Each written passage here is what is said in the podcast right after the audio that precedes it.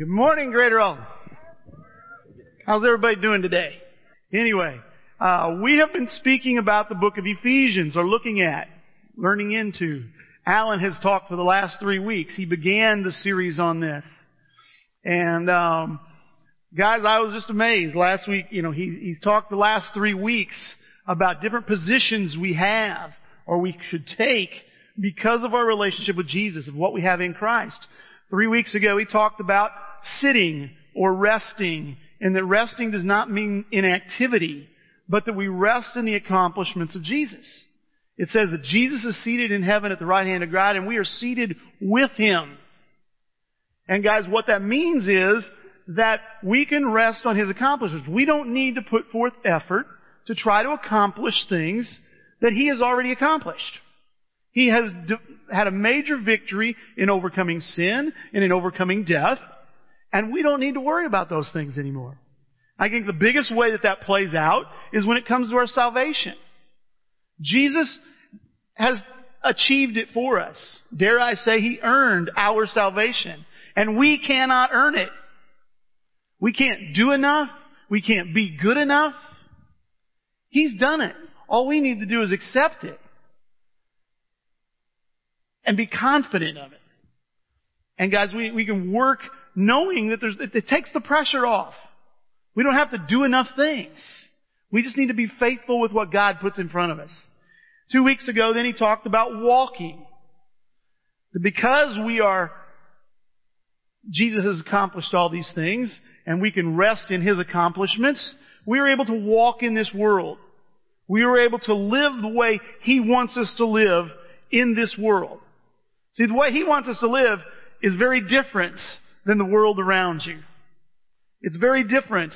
And because of what he accomplished and our faith in that, we can walk in this world. And last week, he talked about standing. That we are going to be attacked. And he talked about the full armor of God and that those parts are all necessary. I thought he did a fabulous job. If you want a synopsis, if you weren't here the last three weeks and you want a synopsis of, all three weeks, I encourage you to go back to last week. He did a wonderful job of tying all, all those, those three things together. Now, I've got to tell you as we go on, if you've already looked at the notes, it may look like I'm repeating what he did last week. Um, it's not entirely the case. I'll get to repeating in a minute, but one of the things that's happened with Alan and I doing a series together, we didn't talk about it being this way, or I didn't anyway, it just kind of fell out this way, where, where Alan kind of looks at the deeper principles, digs deep, more theological, if you will, if you like that word. And then I come in and make it more practical. Okay, he talks about, okay, this is, this is what our faith is all about. This is what God says. This is what it means. And then, just the way it's worked out, again, then I come in and I say, okay, now this is how it plays out in our everyday life. And so we're kind of doing that. Last week I thought he did a wonderful job, but I'm sitting in the back, and I hear him talking, and I'm thinking he did a wonderful job, and he gets down to the armor of God where he's going through it piece by piece, and I look at it and I go, number one, I looked at the notes and I go, he doesn't, he, he's not very practical here. And I talked to him afterwards and I said, that's my only, only critique. And he goes, I didn't have time to be. I go, that's exactly what I thought. You know, we'd have been here till three in the afternoon if you got practical with everything you had on there. And so we discussed it and I said, well, how about I go back next week and we relook at the armor of God and we look at it in a more practical way. And he thought that would be a fabulous idea. Now with that thought in mind, I want to tell you that, well, two things, okay? Some of this time it seems like repetition. Somebody told me that the last, last time I was up here for three weeks in a row, and they said, you kind of just reworked everything, uh, each, each week. Or, you know, added a little bit, twisted it a little different, you know, didn't do anything wrong, but we, some people notice that. Can I tell you that is biblical? Did you know that? Repeating yourself is biblical. If you look in one of Peter's letters in the first chapter, I forget if it's chapter 1 or chapter 2, down around verse 12, he talks about, I'm going to always remind you of these things. And he goes on and he says, even though you know them, and you're firmly established in them, I'm going to remind you about them. And then he goes on to say, I find it right as long as I live in the tent of this body to remind you of these things. So if you ever think I'm repeating things, It's cause I am. I mean, that's the way Peter did it. I think that's pretty good authority to repeat things, is it not? Okay? Think about that the next time your grandma or grandpa is telling you a story you've heard a bunch. Alright? Not saying it's quite the same, but anyway. Anyway. Um, guys, that's what we're going to be doing today. I do want to do one little disclaimer in the, in the, in the teacher service. I have, I, I, I learned exactly what I already thought in that I have way too much material here. So we are literally, don't get worried if you're looking at the time and I'm only halfway through, that we will chop off early and, uh, so that everybody can get to lunch on time. Uh, I believe I can, there's a, there's a proverb that says with many words, sin is not absent.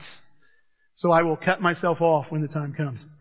Anyway, today what we are going to try to talk about is practical armor. Last week Alan talked about the armor of God and what each of the pieces did and how they, what they provided for us. And we're just basically going to go back through those and try to talk about them in a little more practical way than what he had time for. And if you look in your notes, in Ephesians chapter 6 is where he finds the passage we're looking at. And this is what it says. It says, finally be strong in the Lord and in His mighty power. Put on the full armor of God so that you can take your stand against the devil's schemes. For our struggle is not against flesh and blood, but against the rulers, against the authorities, against the powers of this dark world, and against the spiritual forces of evil in the heavenly realms. Therefore, put on the full armor of God so that when the day of evil comes, you may be able to stand your ground, and after you have done everything, to stand. You see, guys, in the book of Ephesians, he talked about sitting, he talked about walking, and then at the end of the chapter, he talks about standing. If you look at that passage in just three or four times, he talks about that is the position we are to take while being attacked. It is a position of, of standing. Now, one thing, guys, I want to mention here is that attacks are very real. I mean, if you are living for Jesus, you can expect to be attacked. In fact, if you look in 2 Corinthians chapter 10, this should be on the screen, it won't be on your notes. It says, For though we live in the world, we do not wage war as the world does. The weapons we fight with are not the weapons of the world. On the contrary, they have divine power to demolish strongholds. We demolish arguments and every pretension that sets itself up against the knowledge of God, and we take captive every thought to make it obedient to Christ. See guys, the first thing there, when we talk about being under attack and being in a battle, you need to understand is the battlefield is your mind. That's what this passage is teaching you. That's the battlefield for the Christian. That's where the enemy attacks. That's why it's saying in this passage that we have divine power to demolish strongholds. And he goes on to say we demolish arguments and pretensions that set themselves up against the knowledge of God. And we take captive every thought to make it obedient to Jesus. You see, here's the truth of the matter. I don't care who you are in this room, if you've never followed Jesus, or if you've been following Jesus for decades. The truth of the matter is, you have thoughts in your head that God is opposed to.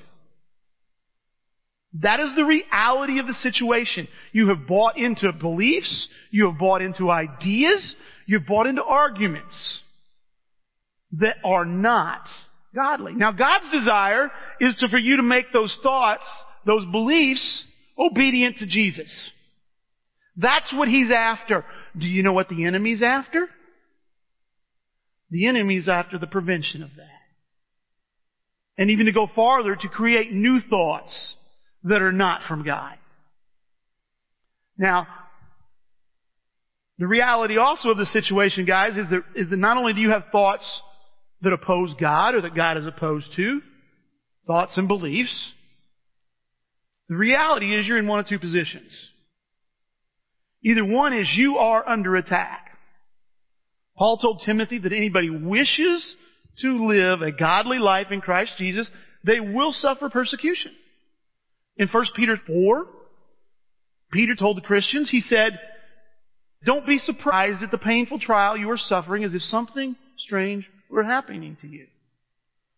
In Ephesians 6 that we just read, he talked about having this armor so that we can withstand the attacks.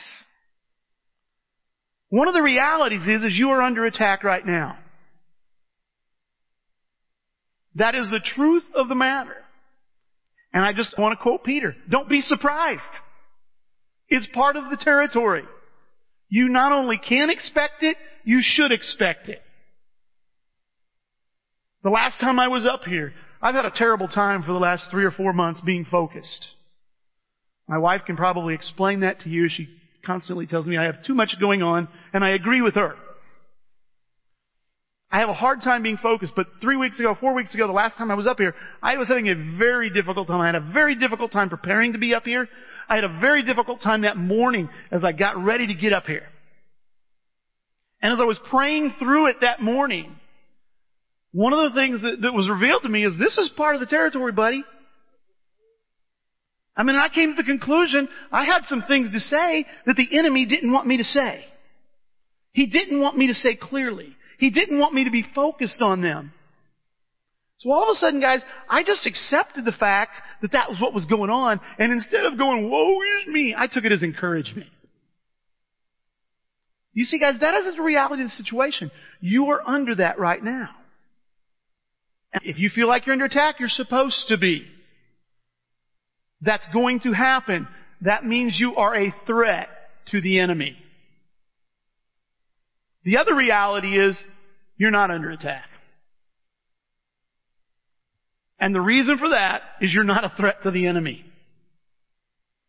If you go through your life and you don't feel any pressure, you're probably not trying very hard to really follow Jesus. Several years ago, I was, uh, when I first started as a young man, I was college age, I really got serious about following Jesus, and I went to a, a a father-son banquet over at my father's church on Father's Day, I believe it was, over in St. Louis, and they had a former uh, football player from the St. Louis Cardinals, the Big Red, was in there. I don't remember who he was. He wasn't a big name, and uh, he he was a Christian. He was a believer, and he spoke about following Jesus, and he talked about how when he was in the locker room, there was no persecution for him. People knew he was a Christian, and he received zero persecution to him for him. And me, in my youthful arrogance, I went up to him as I was leaving and I said, Hey, you said there was no persecution, right? And he's like, Yeah, that's right. And I said, You need to look at 2 Timothy 3.12. Because 2 Timothy 3.12 says that anyone living a, a godly life in Christ Jesus will be persecuted. Now the arrogant part comes in. It doesn't say you're going to necessarily, if you're a football player, it's going to happen in the locker room. You know, and I was trying to say, look, buddy, you need to really examine your, your Christianity because you said you weren't persecuted there. And I'm not, there may be situations like that in sports or in professional sports where a Christian is open about their, their beliefs and they're not persecuted. That doesn't mean they won't hit persecution somewhere else. But the truth of the matter is, guys, if you are serious about living God's way, you are going to rub somebody the wrong way. Somebody will not be happy about it and the enemy will attack. And if you are not rubbing the enemy the wrong way, the enemy will leave you alone. And so guys, as, as we begin this, I believe that's, you, you, you've got to look at that very real. You've got to do a gut check. You've got to look at what's going on. And you have to ask yourself, what am I doing? Am I really serious about living for Jesus? And does that show up in me being attacked? There you go, guys. So that leads us to the point of where will the spiritual forces of evil try to attack me? The first place they're going to try to attack me is my mobility. Alan spoke about this last week. In Ephesians 6, verse 14, the beginning of the verse says, Stand firm then with the belt of truth buckled around your waist. Alan was telling us about the belt of truth is to gird up the rest of their clothes and to give them freedom, to give them mobility, and to hang other weapons on. You know, back in those days, they basically wore togas, dresses, skirts, whatever you want to, whatever you want to say. The belt was designed to keep that out of the way. So they had freedom of movement. And guys, I want to let you know, as a believer in Jesus, you should have a freedom of movement. Jesus said it in John 8. He said what? You've heard it. The truth will set you free. He goes on to say that, so if the Son sets you free, you will be free indeed. And guys, there's a freedom that comes, a freedom of movement, a freedom to not worry, a freedom to be less stressed than the rest of the world. I didn't, you know, guys, that's just it. I, I want to say one side, quick side note about stress.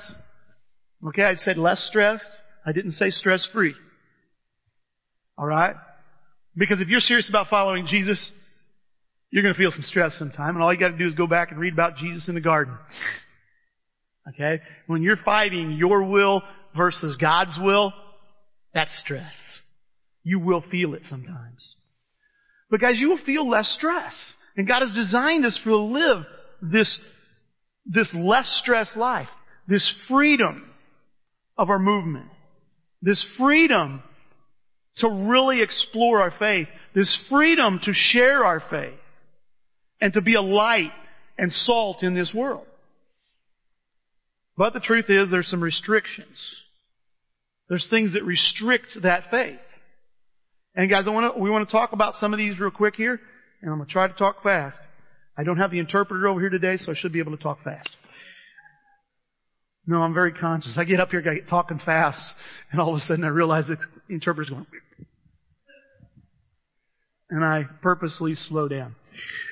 Uh, but anyway, guys, the first tradition that, restri- that will restrict the truth and restrict my movement is traditions. Traditions. What are you talking about, Gary? Traditions are defined by Jesus in Matthew 15 as rules taught by men. That is what they are. Look at this passage here in Matthew 15, and we'll read it. What's going on here is Jesus has been confronted by the Pharisees because he broke the tradition of the elders. And specifically, him and his disciples did not wash their hands before they eat. Really? That's what you're going to pick on? I mean, it seems very, very minor. But that's what they confront him about. And this is Jesus' reply. He said, why do you break the command of God for the sake of your tradition? For God said, honor your father and mother, and anyone who curses their father or mother is to be put to death. But you say that if anyone declares what might have been used to help their father or mother is devoted to God, they are not to honor their father or mother with it. Thus you nullify the word of God for the sake of your tradition. You hypocrites! Isaiah was right when he prophesied about you. These people honor me with their lips, but their hearts are far from me. They worship me in vain. Their teachings are but merely human rules. You see guys, when it comes to this, we can have rules that can negate the Word of God. That's what this says. So what Jesus told them. You have traditions that nullify the Word of God, and these traditions are merely rules taught by men. Now the truth of the matter is, we are surrounded by traditions. We're surrounded by rules taught by men. Some of them are set up by denominations over big churches. Some of them are set up by individual churches. And dare I say, we set up a few rules in our own mind. You know that? I mean, we do. There's, there's all kinds of examples about this. And they try to achieve this. It, they have a good purpose. We're going to look later at Colossians chapter 2. And in Colossians chapter 2, it says they have the appearance of godliness. They have the appearance of wisdom. But rules lack any value in restraining sensual indulgence. You see guys, what happens is, it's easier to make a rule than it is to learn how to live by the Spirit. You know that? It's easier to make rules than it is to teach you how to live by the Holy Spirit. You see, it's easier for me to say you should not go to an R-rated movie. It's easier for me to say you should not wear shorts shorter than here. And you can go through them over and over and over again. And you see, the purpose of that is very simple. And it, it has a good purpose. That's why it has an appearance of wisdom. Alright? Why? You don't go to an R-rated movie, there's a really good chance you won't see something that's qualified as pornography. Okay, how many times have you been in an R-rated movie and you're like, I shouldn't be here?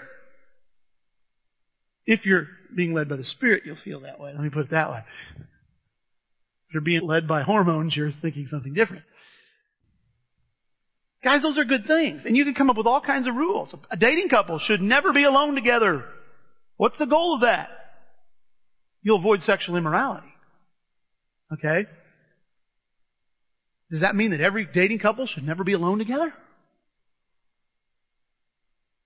That's not how that works. That's not how that works. And guys, we come up with rules of our own that much like this nullifies from the Word of God.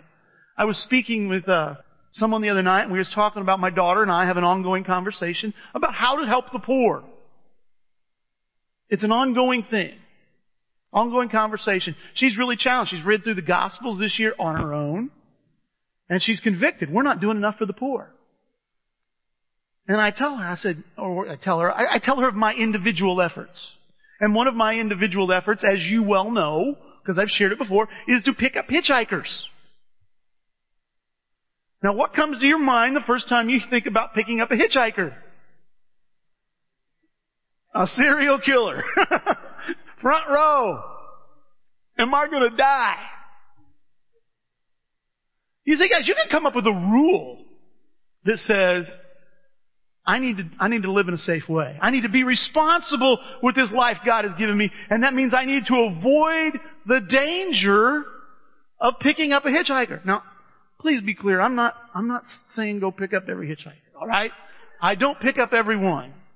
And I do believe you need to be, you need to have some level of caution just to nullify. I'm not. Guys, when I pick up a hitchhiker, I feel very clear in my mind is the Holy Spirit saying, pick them up. Pick them up. Take them farther than they need to go to make it more beneficial for them. Give them money. I have taken them to my place of business. Okay? Boy, they could really take me for a loop. You see what I'm saying, guys? If I had this rule that says, I gotta be safe. I gotta not take risks. You see, now Jesus told a story that we know is the story of the Good Samaritan, that he tells us the exact opposite. He says that loving your neighbor means you care more about their needs than you do about your safety. That's one of the things he reads there. See guys, I could come up with that and it could sound good. Have the appearance of wisdom. But guess what? It doesn't do any good. It doesn't do any good. Traditions restrict you. Now, I define traditions as rules taught by men. Do you know what rules are used for? I talked to the teachers and they said for control people. Yes, that is true. Rules are used to control people. Do You know what the, how to tell if you have a tradition that is, that is a rule taught by men? Is when you use that rule to judge someone else. Or someone is using that rule to judge you. You see guys, because that's the second thing that the truth frees you from is other people's judgments. Look at this passage here in Colossians chapter 2.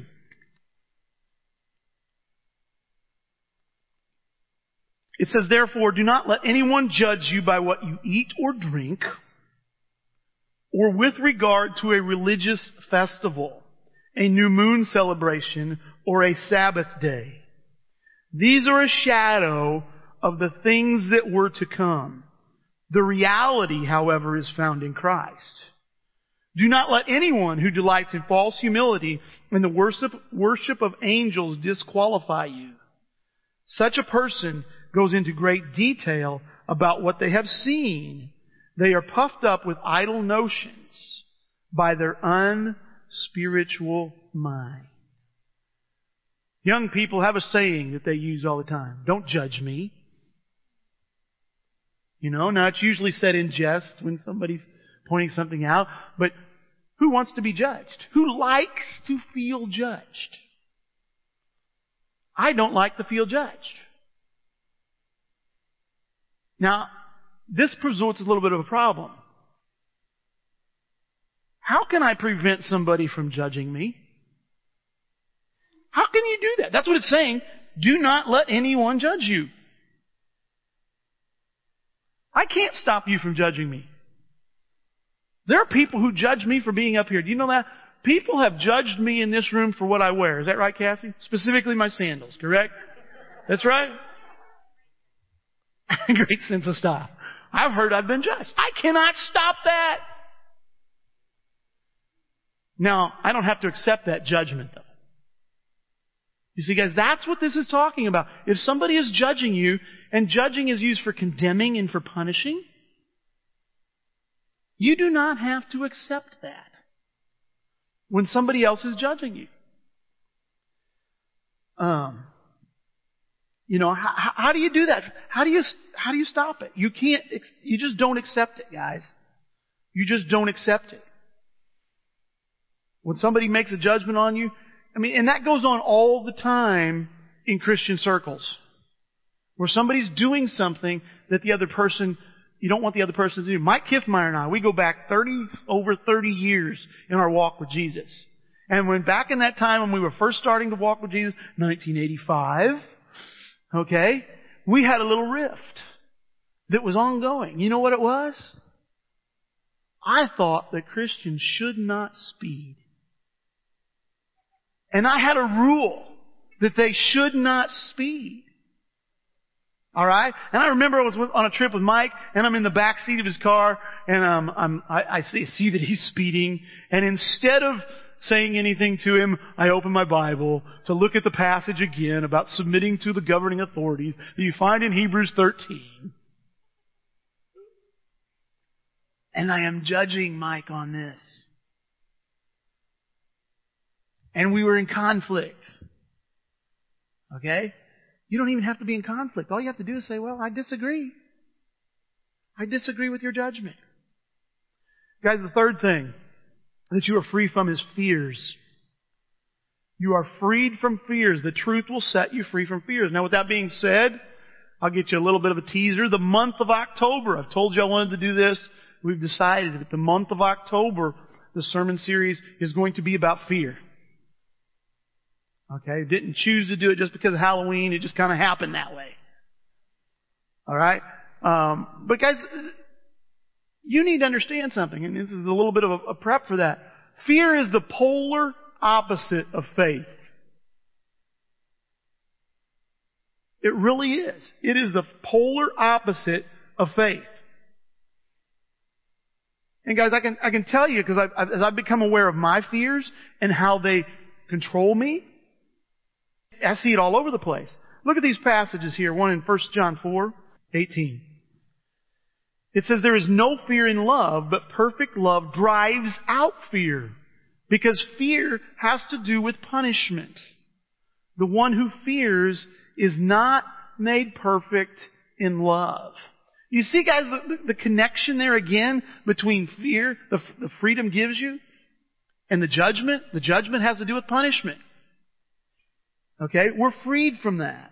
We don't have to let our fears take us over. Look in Hebrews chapter 2. It says, Since the children have flesh and blood, he too shared in their humanity so that by his death he might break the power of him who holds the power of death. That is the devil. And free those who all their lives were held in slavery by their fear of death. See guys, that's one of the things I definitely want to talk about in October is a fear of death. Because that's what it's saying the fear of death has been broken. We are free from that. If the fear of death is gone, what else is there to fear in this world?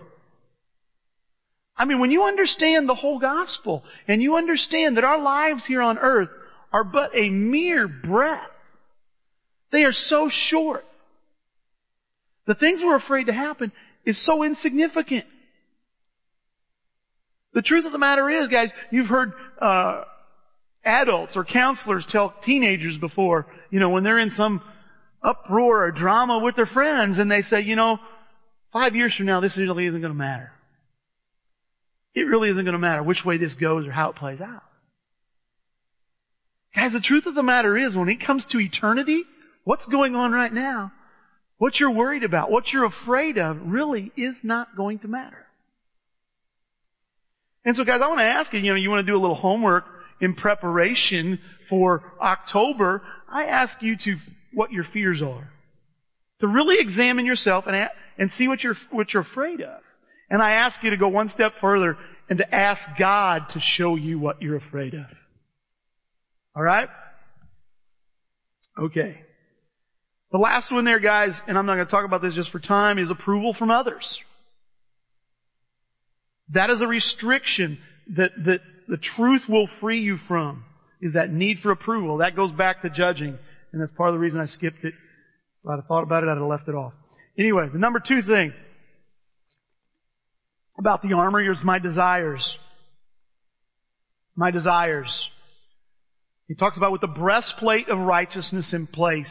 And Alan spoke about last week that the breastplate is designed to protect your vital organs. Why? Because your vital organs take a hit. What happens? You die very quickly.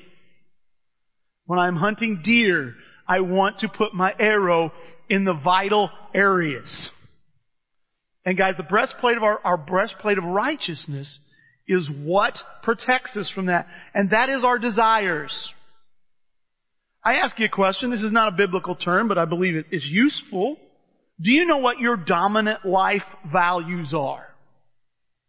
It's another way of saying your, your, your desires.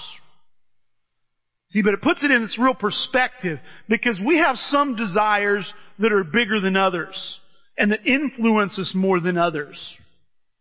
It's one of the things we'll talk about with fear. I believe there's some people who fear is their dominant life value. They're afraid of what might happen and they have some specifics in mind and that dictates how they live.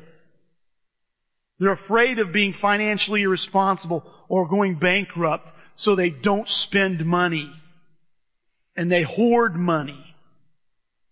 It dominates them. And you have dominant life values. You have desires that again, I believe are not from God. That you have to deal with. That you have to look at. Because if you don't, those desires will kill your faith. Is what they will do. You see, guys, I asked what your dominant life value is, and I believe it's in your notes there. I've got about three examples that is there one. Romans 1.17, it says the righteous will live by faith.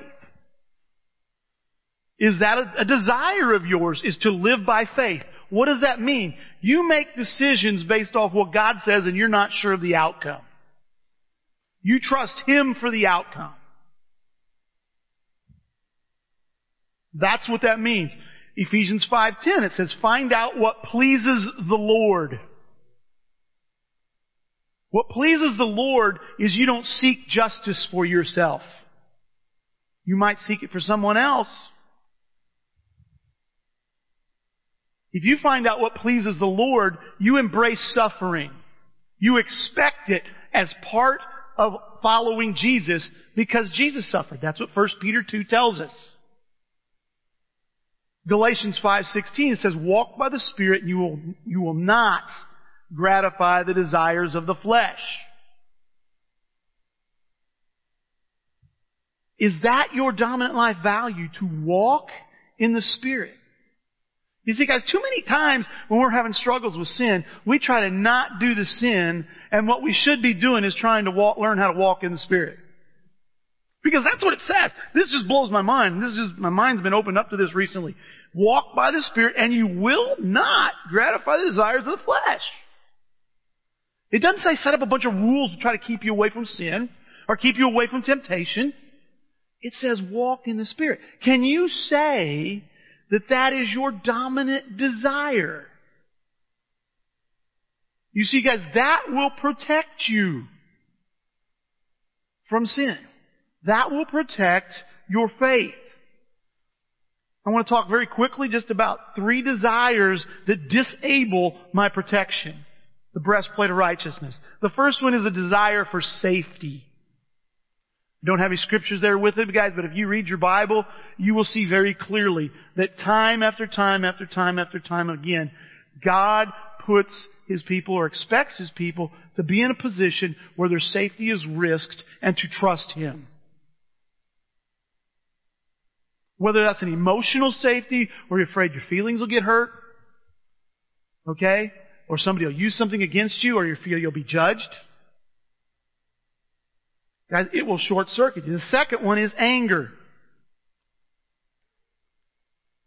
In Ephesians 4 it says,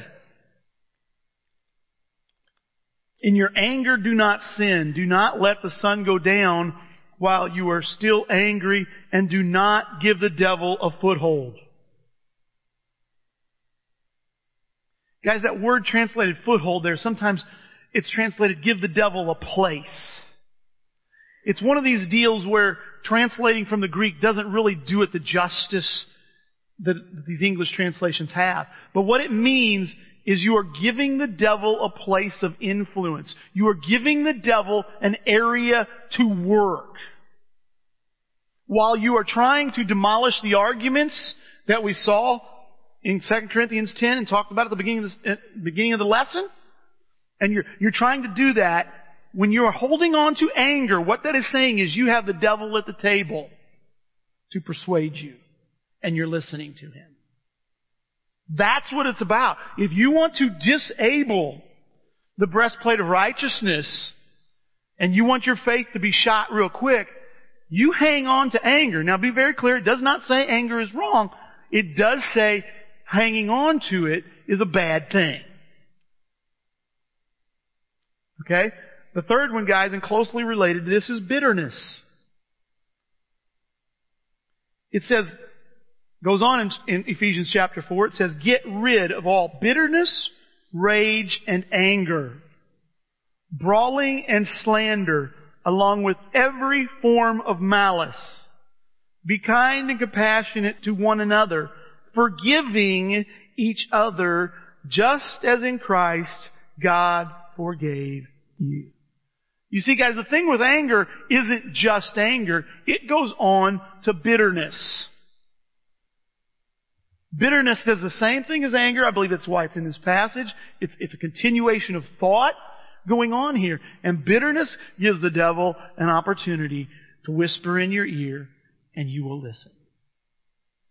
That's why it's saying, guys, you need to learn how to forgive. I don't know what's been done to you. I don't know who's done it. I don't know how long they did it for. I don't know if they've confessed it, if they are apologizing. I can tell you this. God wants you to forgive him. And if you choose to be bitter about it and to hang on to it and to be angry about it, you are short-circuiting your faith. There's an example of this in Acts chapter 8.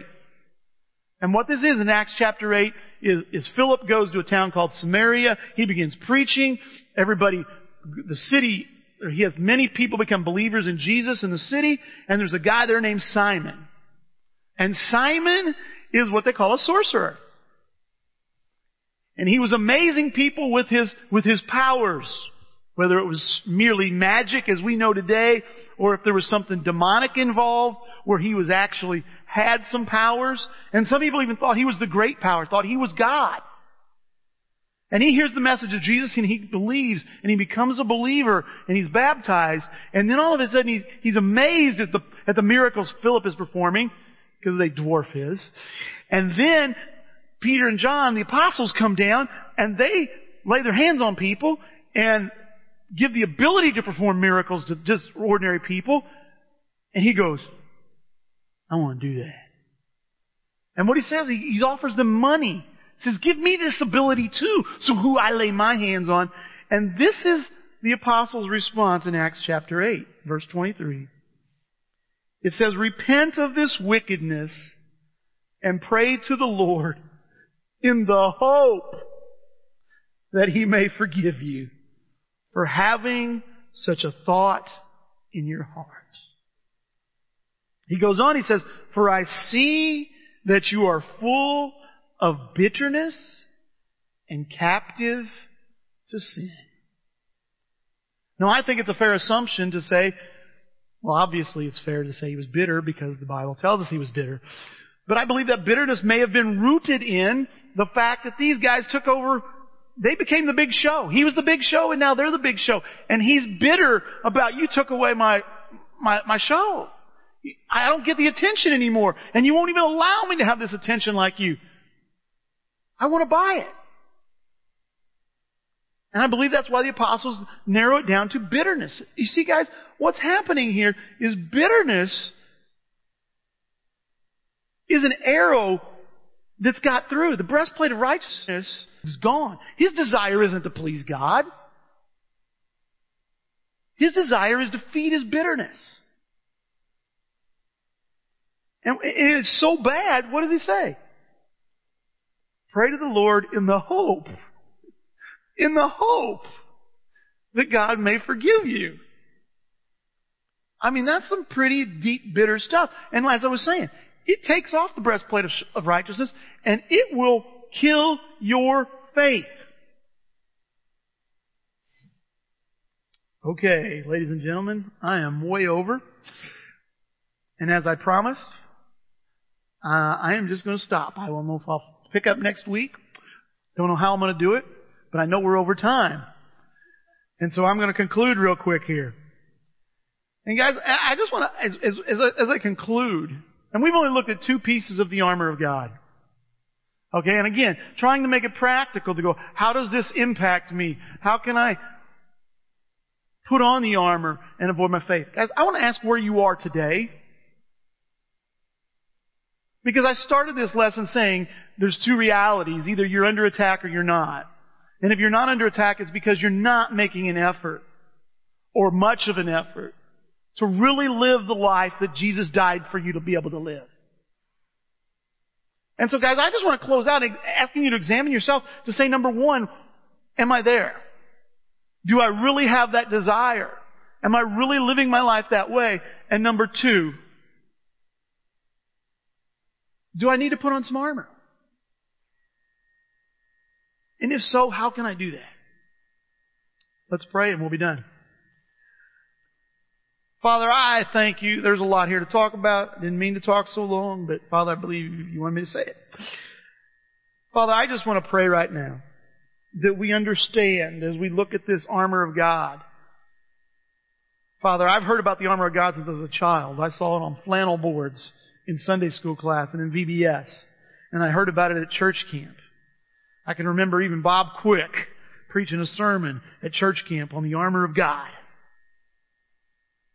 But Father, I really didn't understand what it meant. I didn't understand how I can expose myself to Satan's arrows. How I can expose my thoughts through bitterness and anger. Father, how you can, how my freedom can be restricted by judgments and by traditions and by fear. Father, I want to pray right now.